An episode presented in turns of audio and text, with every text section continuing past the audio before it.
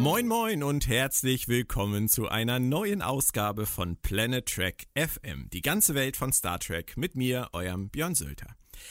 Wir stehen mit dieser Ausgabe Nummer 49 nicht nur ganz, ganz kurz vor einem kleinen runden Jubiläum, sondern auch am Anfang von 24 Wochen Planet Track FM am Stück. Bis in die erste Januarwoche werden wir euch nun wöchentlich neuen Podcast-Content liefern und euch mit allem versorgen, was es zur ersten Staffel von Star Trek Lower Decks und zur dritten Staffel von Star Trek Discovery zu wissen gibt. Heute geht's jedoch erstmal los mit einer Art Bestandsaufnahme. Nennen wir es mal ganz melodramatisch State of the Franchise. Wir schauen noch einmal kurz zurück und werfen dann einen längeren Blick voraus. Was war? Was ist? Was wird? Eingeladen habe ich mir dazu meinen Co-Piloten Moritz Wohlfahrt alias Damok auf dem Ozean. Moin, moin, Moritz. Gute Björn und hallo, ihr da draußen. Schön, dass du wieder da bist. Ja, lang ist's her. Moritz, wir stehen vor 23 Wochen Track-Episoden am Stück. Zehnmal Lower Decks, 13 Mal Discovery, ohne Pause. So etwas gab es nicht mal in der alten klassischen Star Trek-Ära. Da waren zwar die Staffeln länger, aber die hatten dafür Pausen dazwischen. Hier, nun geht's wirklich nahezu ein halbes Jahr durch. Was macht das mit dir? Was fühlst du dabei? Ähm, was macht das mit mir? Arbeit, auf die man sich freut. und das ist ja, und das ist ja nicht so unbedingt der Normalfall, aber wenn ich jetzt an die, diese 24 Wochen denke, das wird mir genauso viel Spaß machen wie die letzten drei Jahre mit, mit dir, mit Claudia, mit Christian, mit, weil es einfach der Austausch, der Austausch darüber ist tatsächlich das, was für mich fast noch mehr Spaß macht als der eigentliche Konsum selbst. Das ist wirklich witzig, weil da sagst du etwas, was ich genauso gestern in einem Gespräch äh, mit einem ganz lieben Freund, der auch aus dem Track-Bereich stammt, hatte. Er sagte das gleich und ich konnte ihm auch nur zustimmen. Das Drumherum ist eigentlich inzwischen doch das, was am wichtigsten geworden ist, oder? Ja, total. Du hast, das ist in, in, den, in, den, in den Kreisen ist das so ein bisschen wie äh, privates kleines Weihnachten, eine private kleine Feier, die über 24 Wochen oder 13 Wochen oder 16 Wochen oder sonst wie oder 10 Wochen geht und und du bist, du hast einen gewissen kleinen Teil von dir, der diese gesamten 10 Wochen in Feierstimmung ist. Egal was, egal was da jetzt kommen mag, egal ob man sich aufregt oder ob man was bejubelt oder sonst was, dieser, dieser hintergründige Spaß des Austauschs, der ist immer dabei. Und das ist, das ist großartig. Das ist was, was ich über die letzten drei Jahre tatsächlich lieben gelernt habe. Das freut mich total, weil mir geht es genauso. Ich war nur gerade geschockt, dass es tatsächlich schon drei Jahre sind, aber du hast recht. Ja, es ist wirklich. es ist so. Ähm, und gerade dieses Positivbleiben, auch wenn es mal kritisch wird und auch wenn es mal vielleicht ein bisschen gemeiner wird, weil wir halt gelegentlich dann auch mal was nicht gut finden, was ja auch einfach sein darf. Genauso wie man etwas toll finden darf, darf man es auch mal nicht so gut finden. Aber dieses dabei trotzdem positiv bleiben, das möchte ich mir und uns eigentlich auch für die Zukunft gerne erhalten. Auch wenn wir zwar jetzt noch einmal ganz kurz zurückblicken zum Beginn. Und da geht es natürlich um Star Trek Picard, die erste Staffel. Es ist einige Wochen her jetzt, Moritz. Der Staub hat sich, glaube ich, gelegt.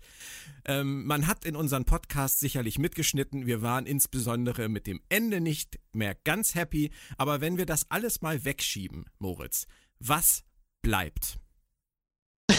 Björn, du hast es jetzt echt so gewollt. ähm, was bleibt? Und da muss ich ganz ehrlich sagen, das ist für mich einer der negativen Teile, weil es bleiben für mich ganz viele vertane Chancen und ganz viel problematische Neuausrichtungen, die ich so nicht haben wollte und die so auch, wenn man sich ganz viel von den alten Sachen anguckt, nicht wirklich stimmig sind. Ich muss tatsächlich sagen, ich bin insbesondere mit Picard, weil das eine Fortsetzung bestehen, des bestehenden Kanons ist, bin ich erzählerisch und ich bleibe jetzt, äh, es auch irgendwo zutiefst unbefriedigt und unzufrieden. Okay. Das hätte besser sein können und müssen. Dennoch, was war gut? Was war gut? Ähm, ich als Freund von kontinuierlicher Weiterentwicklung habe mich gefreut zu sehen, wie es im Alpha-Quadrant weitergeht. Ich habe mich gefreut zu sehen, was ganz unabhängig davon, was aus den einzelnen Charakteren geworden ist, dass es mit denen weitergeht. Das also dass es mit dem Universum an sich, ich bin ja nicht so charakterfokussiert, dass es mit dem Universum an sich weitergeht. Das war großartig und da war auch einiges, was mir gefallen hat. Natürlich in seiner Ausarbeitung suboptimal, aber auf dem Papier und in der Theorie war viel Schönes dabei. Ich habe kein Problem damit, dass äh, Romulus einer Supernova zum Opfer gefallen ist. Ich habe kein Problem damit, dass ähm, die Romulaner jetzt irgendwo auf irgendwelchen Planeten rumnomadieren und äh, oder nomadieren. Ähm, das ist alles was, was ich gerne in die bestehende Kontinuität einbinde. Ich habe kein Problem damit, dass ähm, die Föderation ein Problem mit äh, androiden Lebensformen hat. Das ist alles gut. Das ist alles wirklich, im Grunde ist das toll und macht Spaß.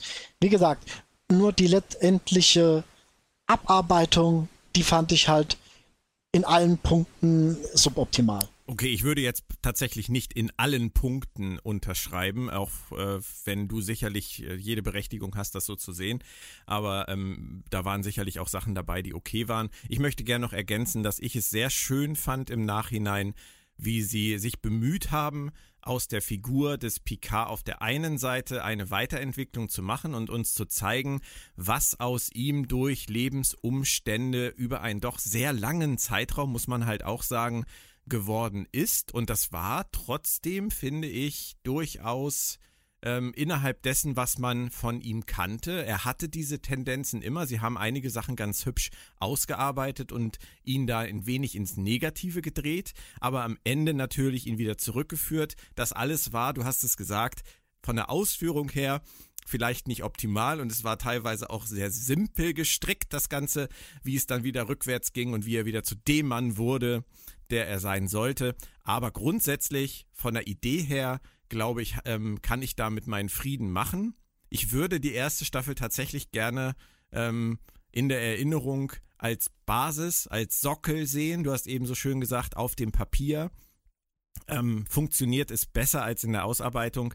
Deswegen gucken wir doch mal lieber nach vorne. Zweite Staffel kommt, auch durch Corona ein bisschen ausgebremst, aber sie kommt. Ähm, Worauf sollten sie deiner Meinung nach für die zweite Staffel aufbauen? Ähm, haha. Ganz ehrlich, ich würde sagen, auf so wenig wie möglich und versuchen jetzt ihr eigenes Ding zu machen. Also als Crew, als Vereinigung auf dem Schiff. Welche Themen sie da jetzt nochmal anschneiden können, wie und wo und was, hm, weiß ich nicht bin ich mir ehrlich gesagt ziemlich unschlüssig, weil sie eben viele Sachen davon wenig vernünftig ausformuliert haben. Von daher, Picard soll seine eigene Vision haben und seinem eigenen Weg folgen. Also sozusagen ein die Serie heißt die Serie heißt Jetzt. die Serie heißt ja immer noch Picard und nicht Federation oder oder Romulans oder sonst wie. Picard kann machen, was er will. Und das sollte er vielleicht auch tun. wir hatten es ja mal, als wir den genau. Short Track gemacht haben, genau. von dieser Archäologie-Sache oder oder oder sonst was. Äh, ich gut, ich will jetzt auch nicht sehen, Picard nimmt an einem an einem intergalaktischen Pferderennen teil. Das brauche ich jetzt auch nicht. Aber ähm, im Schnitt soll der Mann jetzt sein eigenes Ding machen. Das fände ich auch schön. Und ähm, alle Themen der ersten Staffel können sie natürlich irgendwie einfließen lassen. Die müssen ja auch Auswirkungen haben. Gerade Picards neuer Status als äh, Halb-Halb. Mensch, Androide muss natürlich irgendwie auch eine Relevanz besitzen. Aber ich würde tatsächlich auch dazu tendieren zu sagen, das am Rande und eine neue Identität für Picard suchen. Also die Frage zu stellen, was macht dieser Mann aus seinem Leben in dieser letzten vermeintlich letzten Lebensphase seines Lebens. Das fände ich interessant. Das ist aber ein guter Punkt. Ähm, da hast du tatsächlich recht. Mit dieser Halb-Halb-Geschichte, da, das ist ein Punkt, an dem sie wunderbar ansetzen können, nochmal an diesem, was macht Persönlichkeit aus, was macht ähm, Intelligenz, emotionale Intelligenz, was macht das, ich will nicht sagen das Menschsein, weil es nun mal in dem Universum von Völkern nur so wimmelt.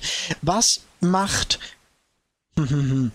hilf mir mal, find mir da mal ein besseres Wort für, was macht ich weiß, was du meinst. Was, glaub, macht, den, weiß, was, was macht, den, Wert, was macht den Wert eines Lebens aus? Ja. Ob du jetzt Klingone bist, ob du jetzt Cyborg bist, ob du Romulaner bist oder Mensch.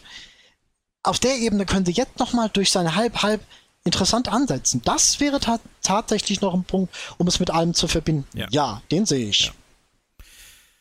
Okay, das steht uns ja wahrscheinlich erst Ende 2021 bevor, wobei das dann kollidieren würde mit einem anderen Projekt, über das wir später noch äh, zu reden haben. Vielleicht sind sie ja auch schneller und es geht schon irgendwann 2021 im Frühjahr oder Sommer los oder halt erst 2022. We will see.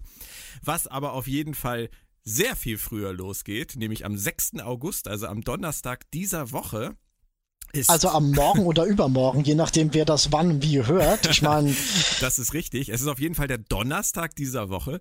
Ähm, eine neue Star Trek-Serie startet in die erste Staffel aus zehn Episoden und sie heißt Star Trek Lower Decks. Übrigens, wer sich ärgert, dass die Serie bisher außerhalb der USA und Kanada noch nicht angekündigt ist, muss sich meinem Kontakt bei einem beliebten Streaming-Anbieter zufolge nicht mehr lange grämen. Showrunner Mike McMahon hat es die Tage auch bei Twitter gesagt. Macht euch keine Sorgen. Die Serie wird auch international ausgerollt und natürlich werden auch wir in Deutschland schon bald einen Blick darauf werfen dürfen. Eher früher als später. An dieser Stelle zwinker ich, das könnt ihr nicht sehen, aber ihr könnt es von mir hören. Moritz, Mike McMahon habe ich angesprochen, ein Riesenfan von Star Trek. TNG sind seine Helden.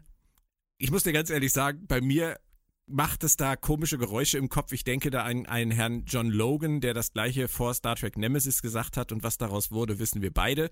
Ähm, Mike McMahon ist der einer der Macher hinter Rick and Morty. Wie stehst du überhaupt dazu, Star Trek in dieser Form jetzt ins Fernsehen zu bringen, als 30 Minuten Animationsserie für Erwachsene innerhalb des Kanons und ähm, direkt nach Star Trek Nemesis angesiedelt? Grundsätzlich, ich will nicht sagen, ich, ich, will nicht sagen negativ. Nein, so nicht. Ich verstehe nicht, was sie mit diesem Projekt wollen. Ich verstehe diesen Weg nicht, den sie da gehen.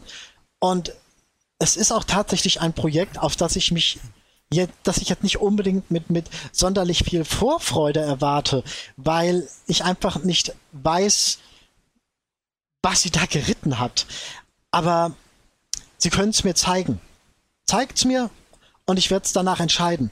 Aber ich äh, weiß nicht, wie sie auf diese Idee kamen, das unbedingt auf dieser Ebene durchführen zu wollen. Das verstehe ich halt noch nicht. Es es ist halt witzig, weil sie ja auch noch ein anderes Projekt haben, ähm, Animationsprojekt, über das wir später noch sprechen, das darauf abzielt, junge Leute zu Star Trek zu holen, während Lower Decks ja offensichtlich wirklich für ein erwachsenes Publikum gemacht ist. Und da ist natürlich, kann ich natürlich deinen Einwand total verstehen. Also klar, es gibt auch die Simpsons, äh, es gibt äh, Futurama oder Rick and Morty halt oder American Dad oder was auch immer. Das ist ja auch jetzt auch für Erwachsene interessant. Ähm, wollen sie vielleicht einfach nur in allen Sandkisten spielen? Ja, so sieht's für mich aus. So ja. würde ich das interpretieren und das ist halt was, was mich als äh, Kontinuitätskanon begeisterten halt weniger interessiert. Aber wem das gefällt, bitte, bitte. Ja, aber warum? Ich meine, ich meine, äh, was jetzt ganz realistisch gesagt, dass es animiert ist, ist dir egal. Ähm, wenn es gut gemacht ist, ist es jetzt einfach nur Kanon. Also es ist ja eine Kanon-Serie, laut Mike McMahon. Und ähm, es ist natürlich das, was du auch eigentlich immer gefordert hast. Es ist eine direkte Fortsetzung der klassischen Star Trek Timeline nach Star Trek Nemesis. Das ist doch eigentlich, das ist doch eigentlich Jackpot. Äh, ja, natürlich auf der Ebene gesehen ist es das, aber nicht aus der Sichtweise, die sie da jetzt wenn du dir diese ganzen Vergleiche und diese ganzen Ankündigungen von wegen, äh, die müssen das Holodeck sauber machen. Sorry Leute, das interessiert mich nun mal gar nicht.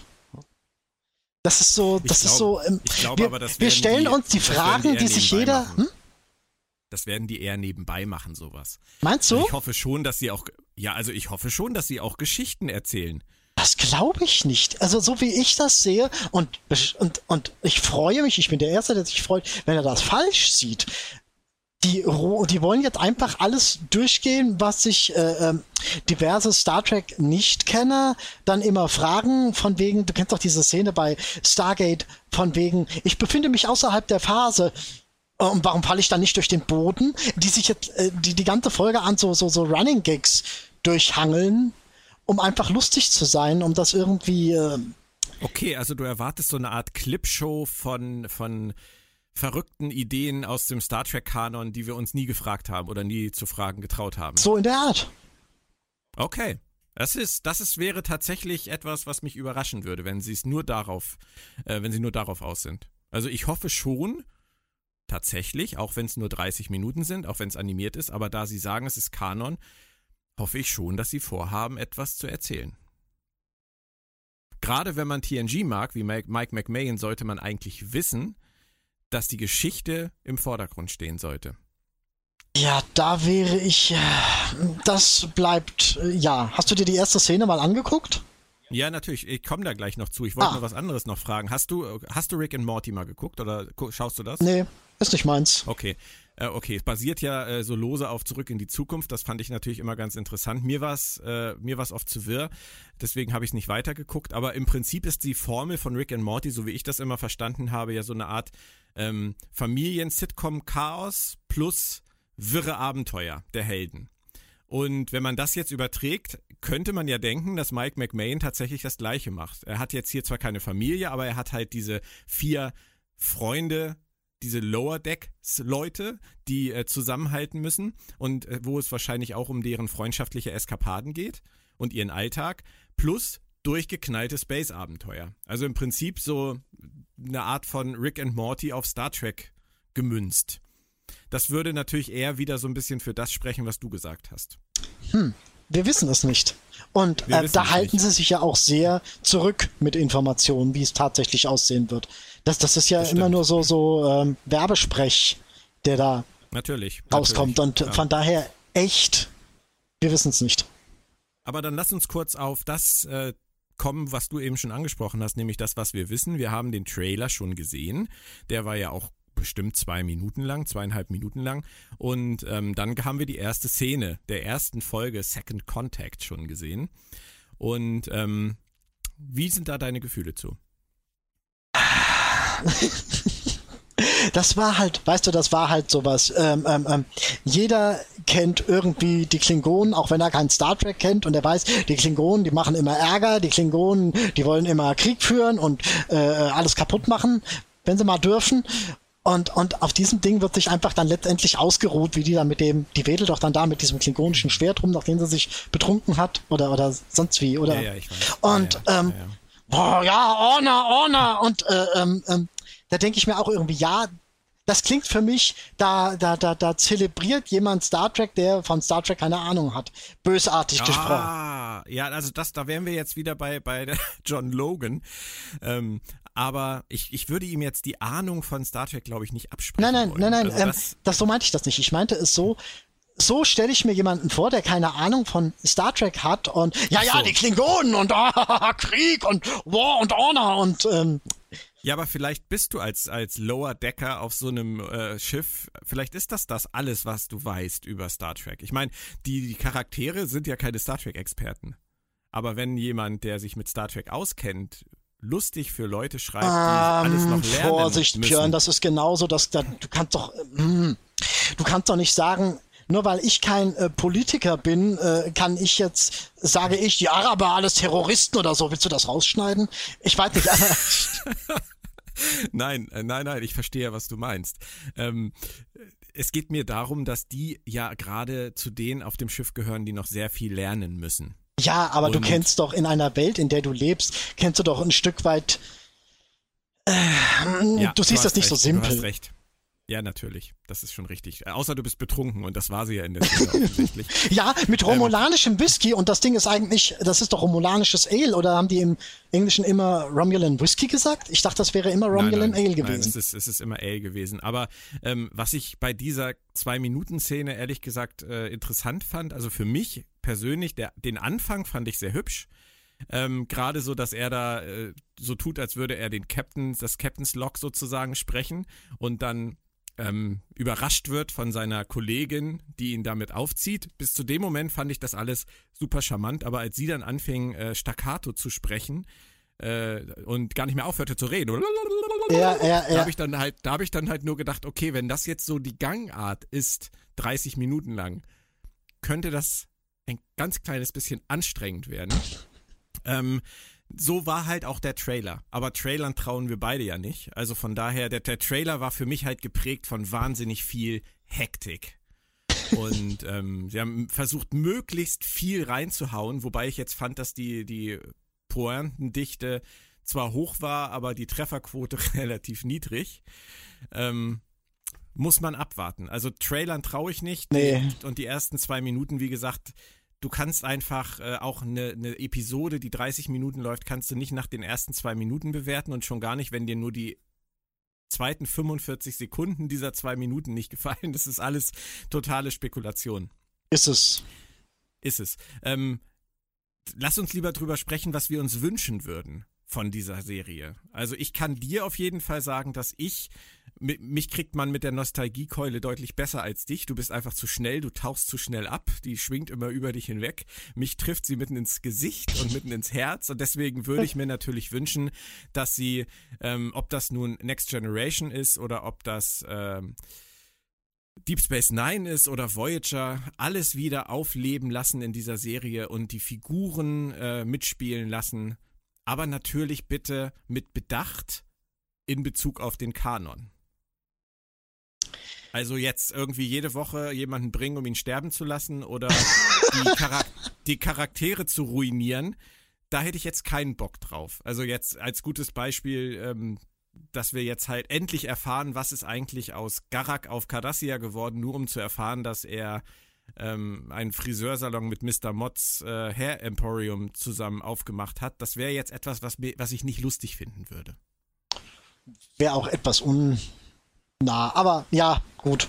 Okay, ja, du ich verstehst, weiß, worauf ich hinaus will. Ich möchte, wenn sie, wenn sie das machen und wenn sie im Kanon wildern, dann möchte ich, dass sie sich auch Gedanken darüber machen, was aus diesen Figuren passiert ist. Anders als zum Beispiel bei Seven of Nine.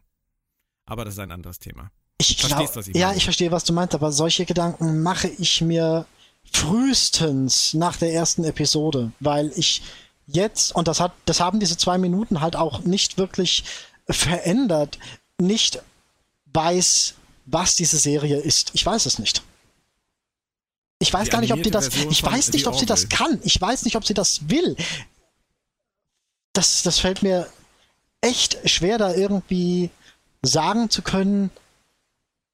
Ich möchte, ich meine, du kannst nicht von der Banane verlangen, dass sie schmeckt wie Rind.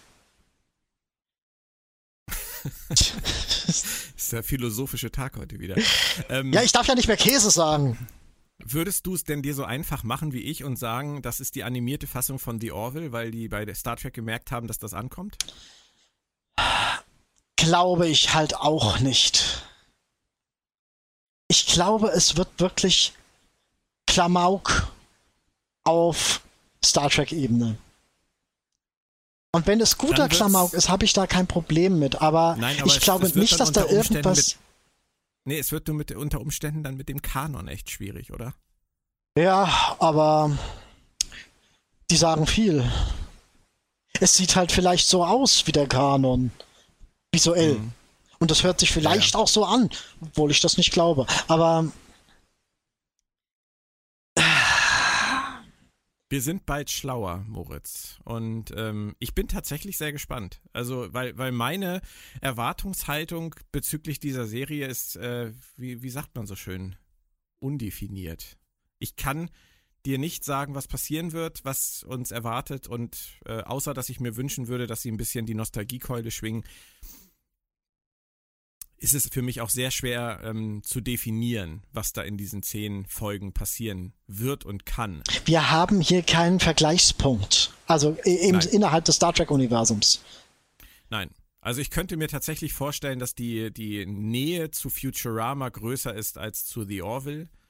Ähm, nette kleine Abenteuer mit sympathischen Charakteren und vielen, vielen Star Trek-Referenzen. So. Dann wäre, also, ähm, auch wenn ich kein großer Futurama-Fan bin, aber ich habe noch nie eine Episode, in die ich reingesappt habe, äh, abgebrochen. Das fände ich tatsächlich charmant. Auf der Ebene, hm. wenn sie es schaffen, sich auf Futurama-Niveau zu bewegen, das wäre charmant. Ja. Das wäre schön. Das ist auch, ja, können wir mal so sagen, das würde ich mir vielleicht tatsächlich sogar wünschen. Aber ob sie Warte das.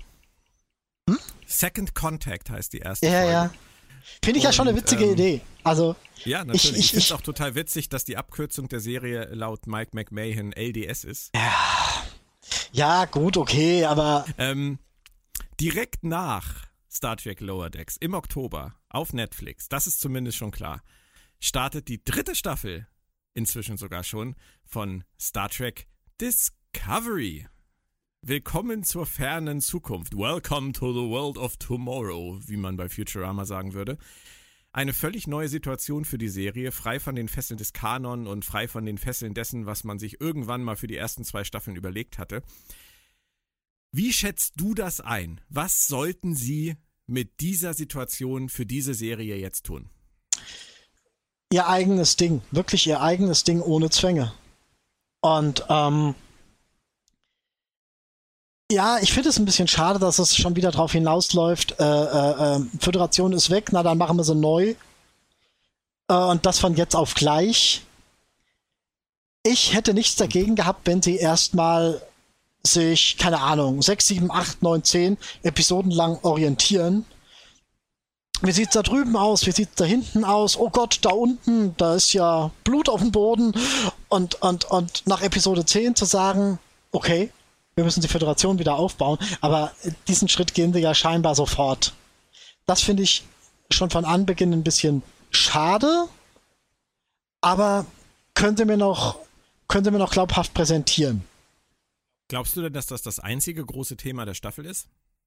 Ähm, Gehe ich momentan tatsächlich so von aus, ja. Also glaubst du, dass sie den Ballast sozusagen zurücklassen? Alles, was so Klingonenkrieg, äh, Myzel-Netzwerk, ist weg, ist weg. Äh, gerade Spiegeluniversum. Können sie gerade gar nichts mehr mitmachen. Short Track. Naja, okay, Calypso spielt da ja irgendwo in der Richtung. Das ist ja, mhm. das ist ja noch so ein Stück Kanon, den sie sich da gebaut haben. Aber ansonsten, ja, ich kann mir vorstellen, dass sie, dass sie, oh je, oh je, äh, ihr, ihr, ihr Pilznetzwerk lustig weiter bereisen werden, weil das so der einzige Pluspunkt ist, den sie äh, technologisch haben. Ich gehe mal davon aus, in den tausend Jahren ist niemand dahinter gekommen, wie das geht, weil nur Stamets so schlau ist. Ähm, und wie gesagt, jetzt äh, ähm, haben sie die äh, Inferno-Torpedos und äh, die Nova-Bomben haben sie sich auch ausgeliehen. Was ich sagen will, sie könnten der Discovery technisch gesehen das Wasser so dermaßen in zwei Sekunden abgraben, aber nein, die Discovery hat noch den Sporenantrieb. Und das ist so der einzige Grund, weswegen die da in der Zukunft noch überleben können. Ja. Siehst du denn die dritte Staffel immer noch so als Durchgangsstation? Also glaubst du an eine Fortsetzung der Serie darüber hinaus? Ähm, ich dachte, Staffel 4 wäre bestellt. Ja, na, das ist ja, es ist ja wie vieles, wie jetzt auch die Orville-Absetzung ähm, angeblich, vieles im Bereich der Gerüchteküche. Also ganz offiziell ähm, hat CBS das, glaube ich, nie gesagt. Ich meine, das sind Heather Caden und, und Alex Kurtzman gewesen, die das mal erwähnt haben. Aber ähm, es gab jetzt nie irgendwie eine Pressemeldung, dass die vierte Staffel bestellt ist. Ich würde sagen, sie kriegen sie. Ja, ich denke das eigentlich auch. Ich äh, die Abrufzahlen bei Netflix waren ja auch eigentlich immer ganz gut, so was man gehört. Das weiß ich jetzt nicht, aber ähm, Durchgangsstation im Prinzip ist jede Staffel von Discovery eine Durchgangsstation und das finde ich als solches gar nicht mal so schlecht, weil äh, sich auf die Art und Weise jede Staffel von jeder Staffel unterscheidet. Das macht eine Serie für mhm. mich interessant, wenn du sagst, ähm, Staffel 3 hat ein grundsätzlich anderes Konzept als Staffel 1. Sowas finde ich gut. Weil es die Staffeln davor in ihrer, egal wie sie waren, in ihrer Art relevanter und wichtiger für die Serie macht. Und von daher, ich will, dass jede Staffel eine Durchgangsstation ist. Glaubst du denn, dass sie am Drama-Level, den sie so in den ersten zwei Staffeln versucht haben hochzuhalten, festhalten werden? Ist das einfach so das Konzept dieser Serie oder meinst du, dass sich da vielleicht mal ein bisschen was beruhigen könnte? Dass sie ohne dieses, diesen Hang zu großen What the fuck-Momenten da durchgehen? Ich glaube nicht, dass sich an den letztendlichen Zutaten, die sie in ihre in ihren Discovery-Topf werfen, dass sich da viel ändern wird. Dass sich die Zutaten veredeln, wäre wünschenswert und hoffe ich, aber ich glaube, es wird auch wieder so sein, dass sich die Ereignisse ziemlich überschlagen werden. Aber das kann auch gut sein. Wenn die jetzt mit ihrem Föderationsaufbruch, das ist ja durchaus eine Thematik, auf der du interessante Geschichten erzählen kannst. Und wenn Klar. sie das, wenn sie da einen glaubhaften eine glaubhafte Kurve in ihrer Entwicklung haben, dann kann das gut werden. Also kommt darauf an, welche Fraktionen sie einführen, kommt darauf an, wie viel Mühe sie sich mit den Fraktionen an sich geben. Äh, äh, ähm, es geht, also, also, wenn sie auf dem Stand stehen bleiben, wir müssen diese anderen Fraktionen alle dümmer machen als wir, damit wir als die Schlaueren darstellen, dann ist das Murks. Die müssen gute ähm, ich will nicht sagen Antagonisten, weil das, weil das zu sehr den gegnerischen Aspekt in den Vordergrund hieft. Die müssen Parteien etablieren, die ambivalent sind. Und dann, wenn ja. sie das hinkriegen, dann wird das Drama, was dann entsteht, auch glaubhafter. Und dann können sie es gern machen. Finde ich auch. Ich glaube allerdings, ehrlich gesagt, persönlich, dass sie sich weiterhin sehr, sehr stark mit sich selbst befassen werden. Mhm. Also ich glaube, dass sie, was dieses Denken angeht, ähm, nicht darüber hinauskommen, sich zu fragen, was macht das mit Michael, Tilly, Stamets, Kalber, Giorgio, Saru und so weiter. Ich glaube, dass es ihnen immer noch sehr wichtig sein wird, was im Mikrokosmos Discovery passiert. Was kann die Discovery tun, um die Welt zu retten? Mhm. Ich glaube, dieses, diesen Ansatz, äh, diesen, wie du gerade formuliert hast, diesen fast äh, Expanse Babylon 5 mäßigen, äh, ganzheitlichen Ansatz, was ist hier im Universum los und wo positioniert sich wer, ich glaube, das interessiert da keinen. Aber es ist nur mein Gefühl. Es ist, pass mal auf, ähm, es ist ja jetzt die ganze Staffel Michelle Paradise geschrieben oder? Ja, ja. Also nicht, nicht geschrieben, nein. Sie ist Showrunnerin mit Alex Kurtzman zusammen. Wenn du den Namen jetzt nicht gesagt hättest, wäre es ein schönerer Moment gewesen. Ähm, ich war von Michelle Paradise erster Episode, mit der war ich ziemlich zufrieden, bis auf diesen einen Aspekt, den ich aber auch verzeihen kann, mit dem, dass sie, dass da wieder ein Charakter eingeführt wurde, um zu sterben. Aber im Schnitt ja. hat die ihre Sache gut gemacht. Und wenn die das über 13 Episoden auch kann, dann sehe ich da tatsächlich auch ein bisschen weiß in dem Schwarz. Äh, ich auch. Ich glaube halt nur, dass sie nicht aus ihrer Haut können, was so die, die grundsätzliche Herangehensweise angeht. Aber ähm, ich bin sehr optimistisch für Staffel 3. Du nicht, offensichtlich. Doch, doch, schon. Du, du wirfst mich nur ziemlich zurück mit dem, äh, mit dem Mikrokosmos. Das ist. Ähm ja, das ist einfach mein Gefühl. Mein Bauchgefühl sagt mir halt einfach, mhm. dass sie an den, an den großen Mechanismen nicht interessiert sind. Das waren sie bei Picard auch nicht. Ja. Ja, stimmt. Wir haben viele, viele Sachen aufgeworfen, die, die äh, Borg, den Kubus, die XBs, Yu und sein Projekt und äh, die Androiden-Community und Zung und ähm, Bruce Maddox und, und, und, und Romulaner, Lager hier und ja, da. Ja, und ja, du hast ja recht. Supernova. Ja, du hast es hat sie letztendlich hat sie es halt nicht interessiert und ich glaube, dass also das, das klingt so gemein, es klingt auch so herablassend, wenn ich sage, es hat sie nicht interessiert. So will ich das gar nicht verstanden haben. Es ist überhaupt nicht, möchte es nur erklären, dass es nicht falsch rüberkommt. Sie haben es nicht hingekriegt, dass es uns interessiert hat.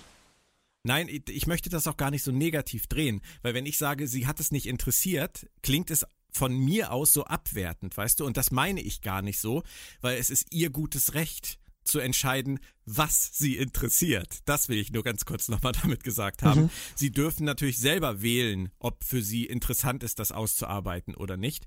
Ähm, ich finde es bedauerlich an einigen Punkten, dass es sie nicht interessiert hat, aber die Entscheidung, das zu treffen, diese oder diese Entscheidung zu treffen, ist absolut deren Sache.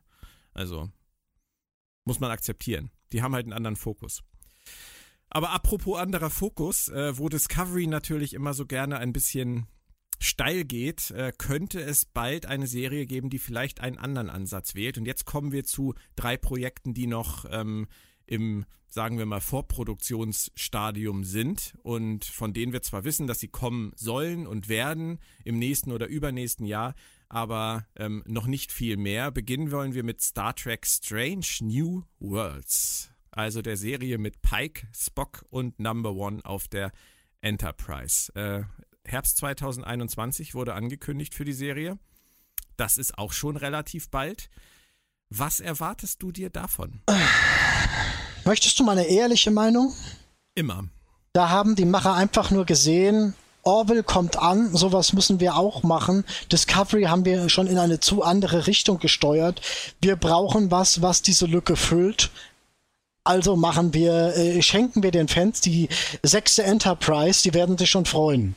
Und wir schenken ihnen äh, ein paar Charaktere, die sie irgendwie gesehen haben, mit denen wir auch noch nicht wirklich was Vernünftiges angestellt haben. Aber hey, die äh, Präsenz und die Wirkung der Charaktere des Schauspielers, die war gut. Darauf können wir aufbauen. Mehr sehe ich da momentan ehrlich gesagt nicht. Ich finde es auch ehrlich gesagt ziemlich langweilig, das x-te Raumschiff Enterprise bei der Erforschung fremder Phänomene zu erleben in einer Zeit, die im Prinzip ziemlich langweilig ist. Was wollen sie denn da machen? Oh, da bist du jetzt aber echt. Ja, da negativ. bin ich wirklich negativ. Es ist doch.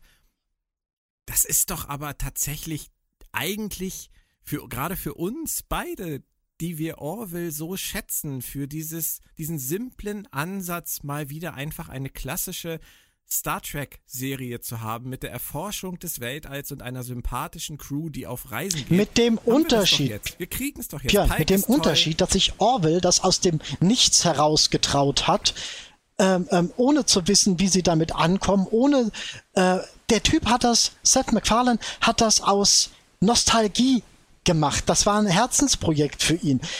Was Strange New Worlds macht, ist Trittbrettfahrertum.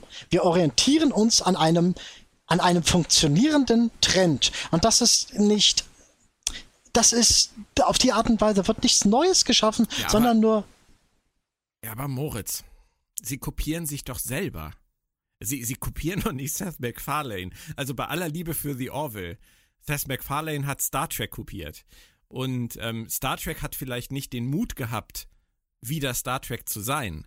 Weil die Macher glaubten, dass das alte klassische Star Trek nicht mehr zeitgemäß ist. Und Seth MacFarlane hat es kopiert und hat gesagt, Edgy Badge, es geht doch. Und jetzt haben sie den Mut, es auch zu tun. Ich glaube, da wird er ein Schuh ähm, Das ist aber für mich nicht Mut. Das ist Kalkulation. Das habe ich auch nicht behauptet, dass das Mut ist, aber es ist doch letztendlich egal, was uns eine gute Serie bringt, oder? Mm. Lässt du dir eine Serie, die dir vielleicht am Ende wirklich Spaß macht, dadurch verleiden, dass irgendjemand anders mutiger war? Ähm, nein, verleiden tut es mir mehr dieses, wir bauen es auf dem Rücken von wiederum bekannten Charakteren und wir bauen es in einem zeitlichen Rahmen, der scheinbar der herrschende Fan-Lieblingszeitraum ist. Das ist mein einziges Problem damit, dass es tatsächlich wieder ein Prequel ist. Und auch noch ein sehr begrenztes Prequel. Unglaublich begrenzt. Weil wir Pikes, Pikes Schicksal kennen und ähm, wir auch wissen, was aus dieser Crew, aus diesem Schiff wird, wer es übernehmen wird. Wir wissen auch, wann es passieren wird. Also sie, sie begeben sich da ja jetzt äh, in einen wirklich ganz engen Kanal. Was natürlich auch vielleicht dafür sprechen könnte, dass Strange New Worlds wirklich so eine Limited Series ist, die vielleicht für ein paar Staffeln, zwei, drei Staffeln oder so angedacht ist. Und dann endet mit dem großen Moment der Übergabe des Schiffes. Ja, genau. Und da wollen sie dann wieder einen Captain Kirk finden und dann finden sie wieder einen Captain Kirk und dann, oh, der Schauspieler, äh, dann hängt's wieder an dem Schauspieler von wegen, wenn er passt, dann machen wir jetzt plötzlich eine äh, Post-Toss-Ära und wenn's nicht passt, äh, nein, dann nicht. Aber sie versteift nicht einfach meiner Meinung nach auf die falschen ähm, Initiierungsfaktoren. Das ist das, was mich stört. Naja, sie, sie spielen halt in allen Sandkisten, wie wir vorhin schon festgestellt haben, ne? Ja, aber nicht aus Mut. Tut mir leid, nicht aus Mut. Ja, in, in dem Fall nicht. Naja, in auch Fall in dem, auch in dem Lower Decks äh, ist das nicht, ist das auch schon, wir reiten auf der Rick and Morty Futurama äh, äh, Comedy Humor für Erwachsene. ähm, Naja, jetzt erwartest du aber, dass sie, dass sie die Welt neu erfinden. Also, dass sie jetzt, ähm, wenn sie jetzt versuchen, irgendwie Star Trek in andere Bereiche auszuweiten, dass sie jetzt nicht das Rad neu erfinden, sondern auf äh, funktionierende Züge aufspringen, das kann ich schon verstehen. Ich finde es halt mutlos. Wir, sonst, sonst, sonst, sonst treten wir dieses Argument jetzt wirklich tot. Also das, das können wir dann nachher bei Prodigy, wenn das Thema noch kommt, ja genauso sagen.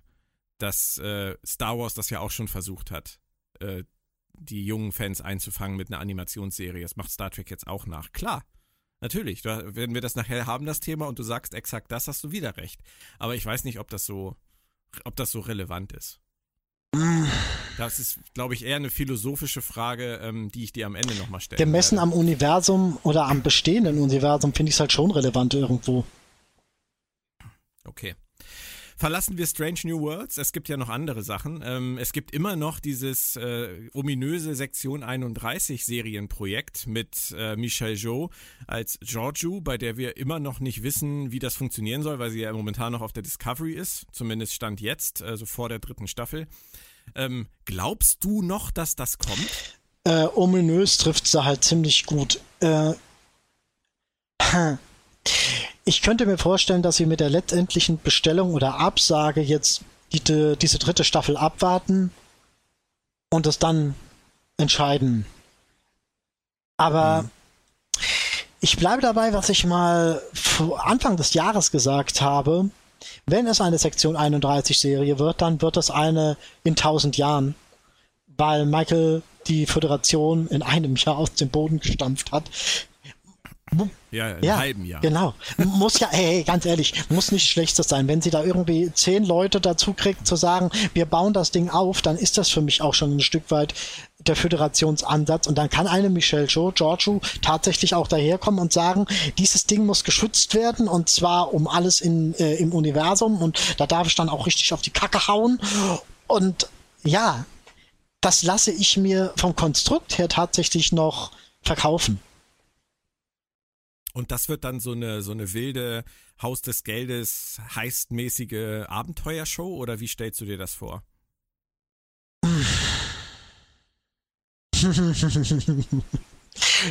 Ich habe keine Idee. Ich Ganz auch ehrlich, nicht, aber du hast, du hast Idee, mir halt ziemlich kaputt soll. gemacht mit dem, äh, die kommen nicht aus ihrem eigenen Mikrokosmos raus.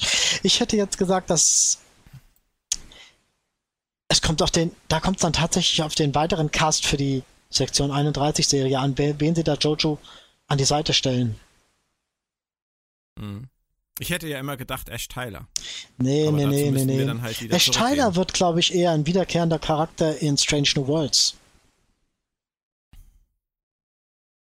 Ja, das stimmt natürlich. Ash Tyler und ähm, Lrel, da müssen wir den Namen wieder aussprechen lernen. Lrel, Lrel, Lrel. Nachdem, nachdem However, Cornwall ja ähm, gestorben ist. Nennen, nennen wir sie doch einfach nur die Kanzlerin. Das klingt ähm, auch viel dramatischer. Die, das klingt viel dramatischer. Ja, die könnten da natürlich definitiv auftauchen, das stimmt. Okay, aber Sektion 31 ist nicht besonders ergiebig. Wir wissen relativ wenig. Wir wissen, es gibt äh, Showrunner und äh, wir wissen, es gibt, äh, es werden Stories ausgearbeitet, aber wann und ob und wie.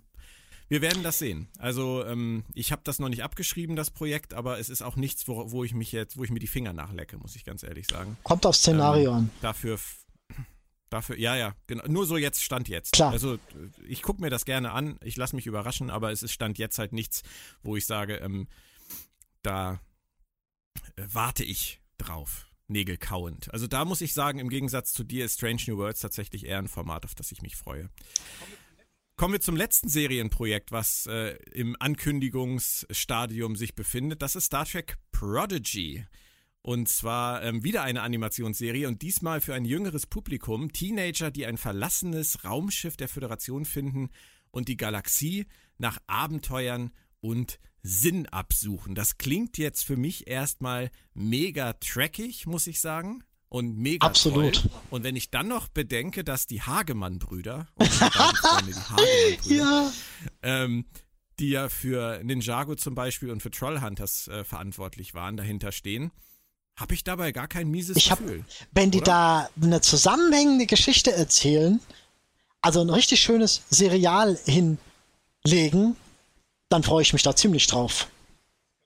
Das könnte eine Riesenüberraschung absolut, werden, oder? Absolut, Und äh, ähm, also ich muss auch ehrlich sagen, von den beiden Animationsserien finde ich das fast viel besser. Fast ein Tick ja, ein ja, Tick spannender. Absolut, ja, geht sagen, mir genauso. Wo wir natürlich noch wenig wissen, aber alleine dieser, Der Ansatz ist toll. Wenn wir, wenn wir mal die, Der Ansatz ist toll. Wenn wir mal die Pitches vergleichen, Moritz, die Pitches nur vergleichen, diese Teenager, die ein verlassenes Raumschiff finden und die Galaxie nach Abenteuer und Sinn absuchen, Sinn in ihrem Leben. Das haben die, die äh, Hageman Brothers ja genau so mhm. gesagt. Und das finde ich ja. großartig. Allein diesen Zusatz Sinn in ihrem Leben suchen, weil das ja eine richtig tolle Coming-of-Age-Serie ist. Ja, absolut. Ähm, und dann vergleichen wir das mal mit dem Pitch für Lower Decks. Ähm, wir, wir reden über die Leute, die dafür sorgen, dass die Banane äh, gelb aus dem Replikator kommt und die Farbkartusche wechseln dann muss ich sagen, steht beim einen schon doch eine andere Art von Vision dahinter. Ja, irgendwie schon. ja, aber auch das ist natürlich klar, weil sie machen natürlich nicht zweimal die gleiche Serie. Und ähm, die eine ist halt für dieses Publikum und die andere ist für das Publikum. Vielleicht ist es so. Einfach. Und das ist was, was ich tatsächlich, dieser Aspekt, was du vorhin gesagt hast, sie, wie hast du es genannt? Äh, sie, sie, sie spielen in allen Kisten. Wie hast du es genannt? Äh, ja, ja, ja. Ähm, die, den finde ich an sich gar nicht mal schlecht, weil auf die Art und Weise halt viel Ambivalentes herauskommen kann. Das, ja. Von daher habe ich auch für, für Giorgio, also, also für Sektion 31 im Grunde ein positives Gefühl, weil sie es schon hinkriegt, dass die Serien sich vom Ton her tatsächlich doch anders anfühlen. Das schaffen sie ja, absolut. Ja. ja. Das, das hatte ich, das Gefühl war auch bei, bei Discovery und Picard fand ich absolut. sehr groß. Wenn sie es nicht, wenn sie es schaffen, eigene Identitäten für die verschiedenen Projekte zu kreieren und dadurch die, ähm, die, die, sagen wir mal, die äh, Größe des Publikums immer weiter anheben können, weil einfach immer mehr Leute dazukommen, die eines der Projekte mögen und vielleicht dann auch ein anderes ausprobieren, vielleicht auch ein altes könnte das Ganze funktionieren und zu einer größeren Fanbase in den nächsten Jahren wieder führen. Man das ist halt der Punkt, der mir an der Sache Hoffnung macht. Wenn sie sich sagen, wir wollen, dass sich jedes Projekt anders anfühlt, habe ich halt immer noch. Das haben sie ja aber immer gesagt. ja, aber ja bis jetzt funktioniert's. Aber bis jetzt funktioniert's. Ja, ja, klar. Und äh, bei, bei Lower Deck sage ich dir sofort, dass es ähm, sein Alleinstellungsmerkmal hat ohne es, ohne es Klar, gesehen zu haben. Und solange sie diesen äh, Vielfältigkeitsansatz verfolgen, glaube ich auch, dass sie, dass sie irgendwann noch mal mit was um die Ecke kommen können im Realserienbereich, was tatsächlich neu ist. Mhm. Was tatsächlich neu ist, ja. Ähm, da kommst du zu einem Thema, was es ja auch noch gibt, auch wenn man es immer wieder vergisst, die Kinofilme. Ähm, auch da versuchen sie ja offensichtlich jetzt etwas zu machen, was tatsächlich neu ist und haben dafür diesen äh, Noah Hawley an Bord. Es wurde zumindest im November 2019 bekannt gegeben, dass er das Drehbuch schreiben soll, Regie führen soll. Regie hat er bisher nur bei dem Film Lucy in the Sky geführt. Ansonsten kennt man ihn von Legion und Fargo aus dem Serienbereich. Was erwartest du dir von ihm da in Sachen neuer Kinofilm? Was denkst du, was er machen wird? Oder ist dieses Projekt wie viele andere zuvor in den letzten Jahren auch schon wieder abgesagt? Was ist da dein Bauchgefühl? Ich habe keine Ahnung, aber es wäre halt nicht das erste Drehbuch, was im Kamin landet. Also von daher glaube ich da erstmal noch gar nichts. Mhm. Tarantino ist durch, oder? Äh, wenn er nicht durch also wäre, also dann, dann hätten wir noch mal was davon gehört. Und ähm, ein absolut normaler, regulärer, vierter Reboot-Kinofilm mit hm, der. Den Punkt haben sie verpasst. Den Punkt haben sie schlicht und ergreifend verpasst. Ne? Ja. Also schon allein, ja. naja, was heißt hier schon allein? Da gibt es auch so viele Faktoren, die das Ganze schon von vornherein verändern. Der Tod von Anton Jelcik. Ja, ja. Jelcin. genau. Ah, nee, können sie nicht mehr. Da stimmt dann auch die Chemie nicht mehr. Was ich. Ähm, du hast gerade so schön gesagt, was Neues, was, was vollkommen Neues im Serienbereich. Aber wäre das denn auch das, was du dir von den Filmen wünschen würdest? Dass jetzt als nächstes mal wirklich ein Film kommt, der für sich alleine steht? Ähm, ja. Ja, zu 100 Prozent ja. Ich will einen Film, der uns Charaktere zeigt, die wir noch nie gesehen haben, die irgendwas machen, bei dem man wirklich sagen kann, uh, schaffen die es oder schaffen die es nicht? Wir kennen die nicht. Das kann genauso gut äh, die, die, die sonst was Crew vom hinterletzten Schiff sein, die, die unwichtig ist wir kennen sie nicht und mit denen kann sonst was passieren. Es ist eine ganz andere Art von Spannung dahinter, wenn du Leute beobachtest, mit denen du keinen Kult verbindest. Ja. Das wäre tatsächlich mal eine spannende Sache fürs Kino. Aber wann rechnest du damit? Was würdest du mal so äh, auch wieder nur aus dem Bauch heraus sagen? Wann kommt das nächste Mal ein Kinofilm in die Lichtspielhäuser? Hm. Ganz ehrlich, ich glaube, wenn sie alle Serien abgebrochen haben. Das wird noch dauern. Ich glaube, so schnell kriegen wir. Wenn sie alle Serie abge abgebrochen Ja, oder, haben, oder, oder beendet ja. haben. Sagen wir beendet. Du glaubst, es wird jetzt die nächsten vier, fünf, sechs Jahre keinen Kinofilm geben? Hm. Ja. Wow. Oh, das ist mal ein Statement. Also das glaube ich überhaupt nicht. Na, wann war... Ich glaube ehrlich gesagt, die werden das so schnell Nein, glaube ich nicht. Wann kam Beyond? Wie viele Jahre ist das jetzt her? Ähm, Vier? warte mal, drei, 15 müsste es, nee, war, doch, es war doch, 16 ja, ja. war es doch, zum 50. Geburtstag, ja, vier. Ja, nee, das dauert noch. Das ist nicht okay. auf deren Dringlichkeitsagenda. Da halte ich dagegen. Okay. Und was wetten wir? Um romulanischen Whisky? Ja, aber bitte, okay. bitte. Ähm, aber kein, hier nicht dieses gepanschte romulanische Ale-Zeug, sondern den echten romulanischen Whisky. Ähm, nein, aber ich würde mal sagen 2000, bis 2023 sitzen wir wieder im Kino. Vergiss nicht Corona. Wie können ja, schon klar. Aber ähm, ähm, also wenn eine zweite, dritte und vierte Welle kommt und vielleicht doch noch die Zombie-Apokalypse hinterher, ich glaube, dann äh, hast du wahrscheinlich eher recht, aber dann haben wir auch mit den Serien diverse Probleme.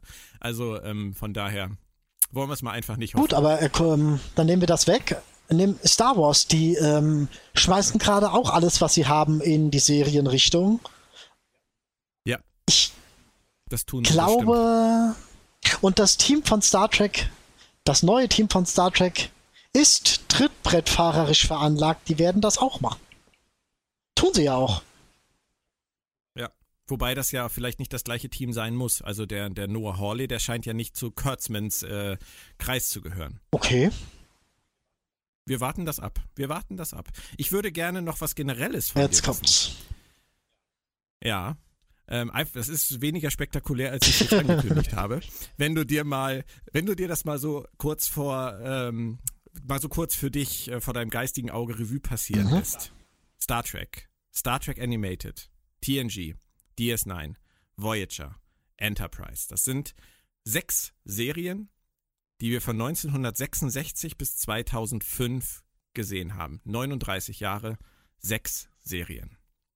Seit 2017 haben wir jetzt Discovery, die Short Tracks, Picard, Lower Decks, Prodigy, Strange New World und Sektion 31 wahrscheinlich. Das wären sieben Serien, die in, innerhalb von vier Jahren dann gestartet sein werden.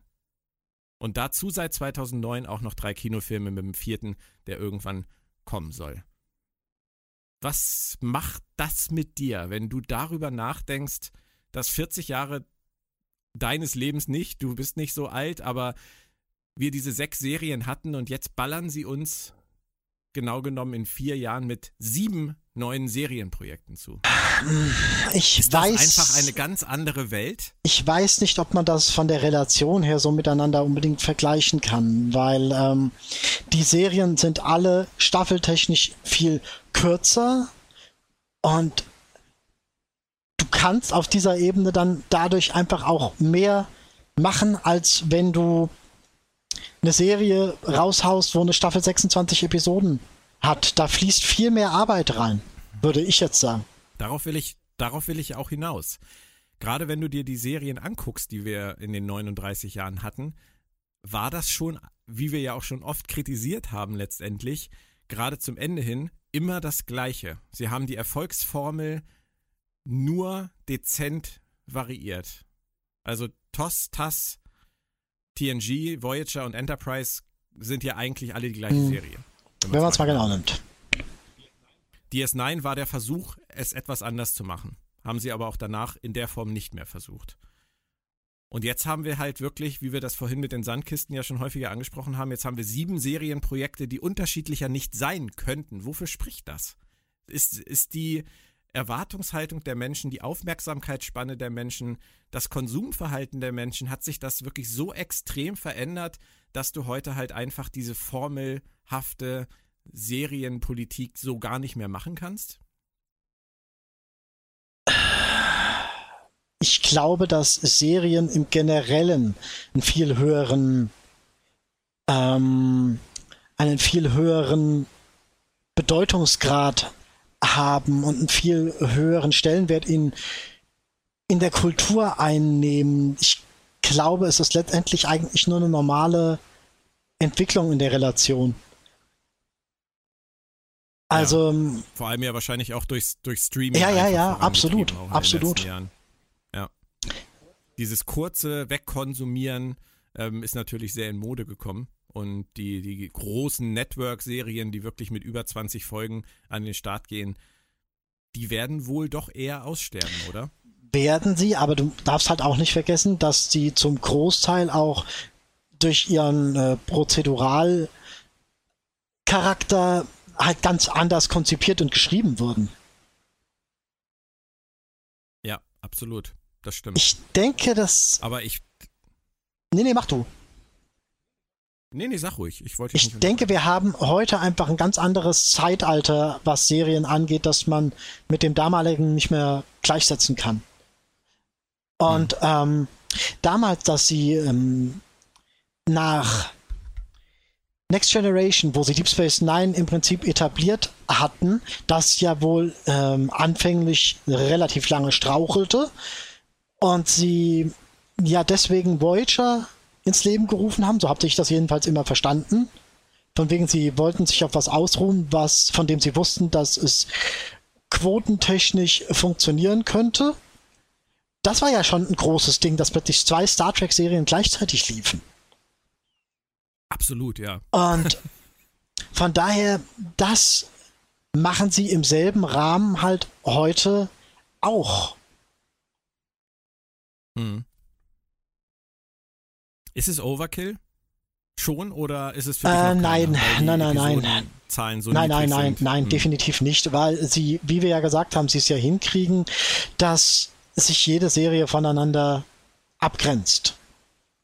Und das können sie ja. Picard hat einen komplett anderen Erzählfluss als äh, Discovery und Lower Decks hat einen komplett anderen Ansatz und Prodigy hat einen komplett anderen Ansatz als Lower Decks, auch wenn es von der Machart ähnlich sein wird und so weiter und so fort. Also durch dieses Verteilen auf die verschiedenen, hm, ich nenne es trotzdem mal Genre, gehen sie dem Overkill aus dem Weg. Hm. Bis jetzt. Dann kann ja, dann kann ja auch noch mehr kommen. Academy-Serie und Garaks Abenteuer auf Cardassia und äh, Jakes äh, Leben als Autor und ähm, die Holo-Geschichte von Captain Proton könnten wir noch machen. Ich will, dass ähm, Miles O'Brien seine Tochter Molly mit einem Cardassianer im Bett ertappt. das lasse ich jetzt mal so Nein, stehen. ich finde das toll. Weil dieser Mann ähm, mit den Cardassianern seine ganz eigenen Erfahrungen gemacht hat und wenn Molly sich in einen Cardassianer verliebt und ihn heiratet und kleine süße Cardassianer ja. und jetzt jetzt setze das in Bezug zu dem Charakter, zur Charakterentwicklung, zur Charaktergeschichte. Du könntest da mit Molly und Academy und da kannst du und, und wenn du O'Brien als Vater mit reinbringst, da könntest du einer Geschichte was hinzufügen was entwicklungstechnisches, was sie ja immer wieder mal versucht haben mit The Wounded, mit Cardassians. Das kannst du, solche Sachen. Ka Kardashians? Was? Ich, hab, ich hab's mit S gesagt. Glaube ich. Die ist doch so. Ich bin manchmal, manchmal so froh, Moritz, dass du die Telefonnummer von Alex Kurtzman nicht hast. Meinst du, der will mich dann haben? Der, der, der, ja, jeder, jeder würde das wollen. Also die, die Idee jetzt war auf jeden Fall, also äh, sagen wir es mal so, wir hüllen den Mantel des Schweigens darüber, bitte. Ich verstehe, worauf du hinaus willst. Absolut. Aber ich weiß nicht, ob ich eine Miles O'Brien Sitcom, Polit-Sitcom. Ich sehe es als Drama, die, nicht als Sitcom. Ja, ich hatte vielleicht zu sehr die Ed Mercer Kelly-Szene im Kopf, wo er seine Frau mit dem blauen Alien im Bett erwischt gerade. Ähm, als Dramaserie, ja. Aber dann haben wir schon wieder so einen kaputten. Wieso kaputt? Da ist niemand kaputt. Der, ja, doch, der muss dann jetzt wieder die Geister der Vergangenheit heraufbeschwören. Er muss dann wieder gegen seine kardassianische Vergangenheit mit den Kardassianern ankämpfen. Aber dafür muss er nicht kaputt sein.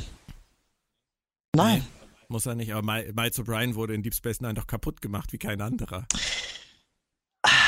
aber noch. Der muss doch nicht noch mehr durchleiden, Moritz. Weil Molly mit einem Cardassianer zusammen ist. Hm? Ja. Der Mann hat doch echt genug durch. Es gab doch die Folterfolge des Jahres bei Deep Space Nine immer mit ihm. Also ich weiß nicht. Ja, aber gut, wenn es Captain Proton gibt und, ähm, und Garax äh, Schneider-Geheimnisse auf Cardassia, dann ist vielleicht auch Platz für Miles und Molly. Das klingt fast wie Mike äh, and Molly, also von daher, da sind wir doch wieder gar nicht so ja, weit ja. weg von der Sitcom. Aber nein, ich will ein Jugenddrama mit Aufarbeitung und. Aber egal, ich äh, okay. habe sowieso einen ganz anderen Serienkosmos an Star Trek-Serien, den ich sehen wollen würde. Aber was soll's. Wir könnten so eine Dawson's Creek-artige Serie machen, wo wir über mehrere Staffeln erleben, wie ähm, Freundschaften entstehen, äh, die Leute erwachsen werden und am Ende der Serie gehen sie dann alle zusammen zur Sternflotte. Da müssten sie eher schon bei der Sternflotte sein. Nein, das ist dann ja das Spin-off. Eieieiei, das wird dann äh, Deep Space, das, das wird dann wirklich Deep Space 90210 oder was? Genau, genau, ja, ja. Und dann kommen The Academy Years. Da kann man, wir können noch jahrelang so weitermachen. Also, ähm, Meins hatte aber wenigstens Den, auch einen trackischen Ansatz. Ja, das stimmt. Das stimmt. Aber auch du wilderst damit natürlich wieder extrem im Mikrokosmos. Ne? Das muss man auch sagen. Das, was wir oft bei Picard kritisiert haben, dass sie einfach auch nicht aus dieser kleinen Welt rauskommen und keine neuen Ideen haben, das willst du jetzt gerade genauso machen. Genauso wie ich, der sich wünscht, dass wir erfahren, was mit Garak los ist, ähm, kommen wir immer wieder zurück auf unsere Favoriten und Lieblingsmomente aus den ganzen Jahren Star Trek, die wir irgendwie wieder neu erleben wollen und wieder. Ich sagte wollen. ja anfänglich. Von daher. Naja, ja, aber von daher, die Autoren und Produzenten, die machen, glaube ich, schon im Gro das, was äh, sich viele, viele Fans wünschen. Ich sagte ja anfänglich, in der Theorie klingt vieles hm. davon ja auch gut. Wir werden ab nächster Woche dann auch in der Praxis sehen, wie Star Trek Lower Decks funktioniert oder eben nicht. Ähm, für den Moment würde ich sagen, State of the Franchise ist erstmal durch. Das war's für heute. Vielen Dank, Moritz. Das hat mir wieder mal sehr viel Spaß gemacht. Ich hoffe, dir auch. Mir auch, Björn. Sehr viel. Kommende Woche starten wir dann gemeinsam durch mit Star Trek Lower Decks und dann auch mit weiteren beliebten Gästen immer mal mit an Bord, wie zum Beispiel Christian Humberg, Claudia Kern, Torben Kessler oder auch Mike Hillenbrand. Eine Anmerkung noch in eigener Sache.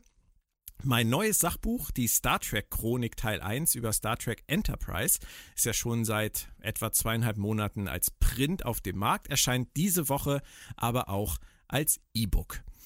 Wer also noch digital zugreifen möchte, ab jetzt überall, wo es gute E-Books gibt. Und auch noch eine Vorankündigung habe ich. Ich habe schon ein paar Mal erwähnt, auch äh, in den sozialen Netzwerken. Mein Es lebe Star Trek Sachbuch erscheint in Kürze endlich als Hörbuch. Und da haben wir einige Überraschungen an Bord. Einfach mal bei Twitter, bei Facebook mir folgen und schauen. Da werde ich das auch demnächst ankündigen, wann es dann genau losgeht. Bis dahin verbleiben wir beiden hier mit trackigen Grüßen, nicht mit dreckigen Grüßen. Und bleibt alle gesund. Tschö, tschö. Boah, oh na, boah. Äh. Ah, hast du schon wieder dein Ale getrunken? Äh, dein, dein Ein Whisky bitte, Whisky, Whisky. Ich wollte aber schon immer ein Butlet haben. Das passt dann jetzt doch wieder zu den dreckigen Grüßen.